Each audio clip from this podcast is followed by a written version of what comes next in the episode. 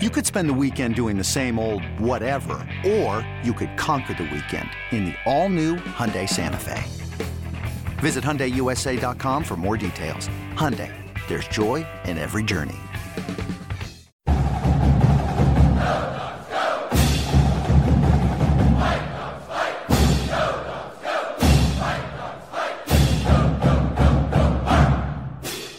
Taki, do you feel like Oregon State was your best game as a Husky? Uh, personally, yeah. I feel like I don't know why it was my best game, but yeah, it was my best game. I think that's just the beginning of it. I feel like now that I've had that, that's the standard, and that's the standard I want to live by. So I'm pushing myself to play that play that way every week, and if I don't, it's a disappointment to myself. What do you think you were able to do in that game to kind of break through and make the you know the um, disruptive plays you were able to make? Pretty much just kind of trusting what the coaches like game plan the whole week, just doing my assignment, not trying to do anything extra, and that kind of it kind of shows like if you respect the game, the game kind of repays you. So that's what happened with me. I just did my job and made plays because I did my job. What's been the hardest part about transitioning from high school to college and just getting to the speed of the game? What, what, are, what are different things that are hard about it? Um, to me, I think it's, I guess, the strength wise of other players, and just there's a big gap coming from high school to college. Like a lot of the older guys are stronger than you. You have to kind of catch up. You come in a little later than them. They've been here, they develop. You're still in that early phase of trying to tighten your body, become a lot stronger. And I think for me, especially transferring from O line to D line, it was my first year playing. So this being my fourth year playing D line, I've kind of learned how my style of play is and like what's best for me and what works and what doesn't work. Well, I'm wondering what the motivation is like. Where when you guys have lost games, you know, Oregon State was able to run the ball in the second half, Michigan was able to run the ball, and obviously you guys take a lot of pride in that. And UCLA likes to do that and wants to do that. What, what's the motivation like to, to show that you guys can can handle that and can shut that down? Um, it's just the standard. The people who played here before us, like Greg Gaines, Vita Vea, Josiah Bronson. You have all these guys who we watched, and they kind of set the tone. They showed us what death row defense is, what DLO, what junkyard dogs are, and how D line should play. So for me, that's my motivation. I want to hold that standard. I don't want that standard to drop. You see that all the people who've come before me, all the Husky legends, and you see how they play and the pride they take as D linemen to stop that run and show that Washington D line is supposed to stop the run, and I think for me, I gotta kind of pick it up as one of the older guys. You guys have played a lot of mobile quarterbacks already this season. What do you guys, what have you learned from those earlier games that you're gonna play on Saturday against UCLA? Sorry, can you say that again? Uh, you guys played a lot of mobile quarterbacks Mm. this year already, and UCLA has a mobile Yeah. quarterback again. What have you guys learned from the previous games and how you're gonna apply that this Saturday against UCLA? Um, just trusting each other and then just staying in our rush lanes. The quarterbacks like to get out, so if we trust each other, do our jobs, we'll contain that quarterback. And I think with this week, we have a really good quarterback. He's talented. He can run. He's an athlete. So for us, it's just kind of staying in our rush lanes, not doing extra stuff, and just kind of covering each other whenever we have to. It's obviously been a, a you know a difficult start in terms of the record, I'm, but I'm wondering in terms of energy, in terms of attitude, what have you seen in this defense as you guys continue to go through this and try to turn that around? we still have that same energy. You know, it's death row energy. You know, the energy doesn't change. Yeah, we lost some games, some close games. It sucks, but we know who we are. We know as a team we're a brotherhood. We don't let that affect us. We don't let outside noise affect who we are.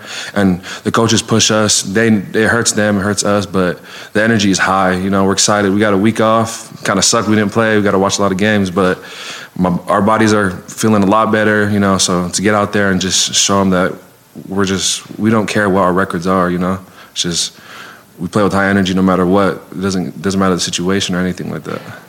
Last year, it kind of seemed like Elijah was maybe the focal leader on your defense. I mean, this year, is there somebody that's kind of standing out as like on the sidelines during games, firing you guys up, or, or I mean, is there really a character that kind of emerged? I would say I think three people. I would say Bookie is one guy. He's a big energy guy. He brings it. He's he's all about showing how tough we are. Kind of just like, come on, guys, we got this. We're death row. Like we push each other. We practice like we play. And I think Eddie, my guy right there, you know him. He's a beast. He's everywhere on the field. So he's pushing us too. He wants us to be at our highest level, no matter what we do. And then Trent, Trent, you know, that dude's a beast also and he's those guys kind of just the energy they have and give off just kind of help us want to play our best game. And, and Bookie, I mean, it seemed like maybe at first he wasn't, and he said that he tried to stay kind of conserved and, Yeah. and not speaking up too much. I mean, was there a time that you really noticed that he kind of maybe said something at first that like had everyone on notice or what? Uh, not necessarily. He just like as a transfer, you come in, you know, you try to adjust to the culture, try to see how everyone is, and then he slowly figured out his role, and then he, he as he kind of joined the scheme and the brotherhood and see how close we are, it kind of brought us closer to him. We understand each other. We're all cl- super close, and then after that, it was more like he became more vocal. You know, we trust him. We, we built that trust, and then that's when he kind of took the step of like being vocal with us, and I 100% I'm grateful for that, and it pushes me every day. And it seems like kind of Eddie, I've seen some videos like before the games, he's kind of firing guys up Yeah. in the huddle. I mean, has he kind of been doing that every game or what? Yeah, that dude is a that dude is a is energizer bunny. That's what he is. He's always happy, a lot of energy. So that's just how he is. That's how he plays. You see how he plays, full speed every single play. His tone doesn't switch, and that's just kind of how he is. So you, I, I'm sure you guys see it. So that's pretty much who he is. He just got too much juice. Where's that nickname Taki come from? Um, my grandpa, he just gave it to me as a kid. I don't, I don't know where he got it, but he just called me that, and it stuck. And then throughout my childhood, everyone called me Taki, and it's funny because teacher would call me Sam, and people were like, "Who's Sam?" like, "Oh, that's me." It's like, "But you're Taki." I was like, "Yeah, my real name's Samuela." So they're like, "Oh, okay." Uh, what was your grandpa's name? Uh, Sosaya?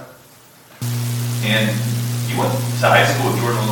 You- Yeah, we played. Uh, we played a year together, uh, my junior year and his senior year. I was gonna say, what's it been like bringing him back into the team now? Like, I think he's technically older than you, Yeah. but he's coming in as a freshman. What, what's your relationship like? Uh, we're we're super close. You know, we played at East together. We won we won a championship together. We've we're from the same home. We're from the same area, hometown. So we're super close. And then just him coming to college and trying to get back into that. It's more like he's taken a couple years off of football. So I'm trying to help him out because I had that help when I came here. And I'm just like, I know it's kind of hard. I know it's like it sucks sometimes. Things get tough, but I promise you, you know, we we did we grinded like this at East.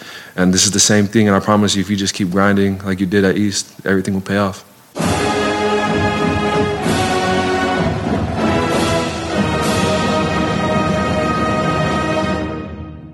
Now streaming on Paramount Plus. You ready, Bob? Well, all right. Audiences are raving. Bob Marley is electrifying. It's the feel-good movie of the year. You dig? Bob Marley One Love. Rated PG-13. Now streaming on Paramount Plus.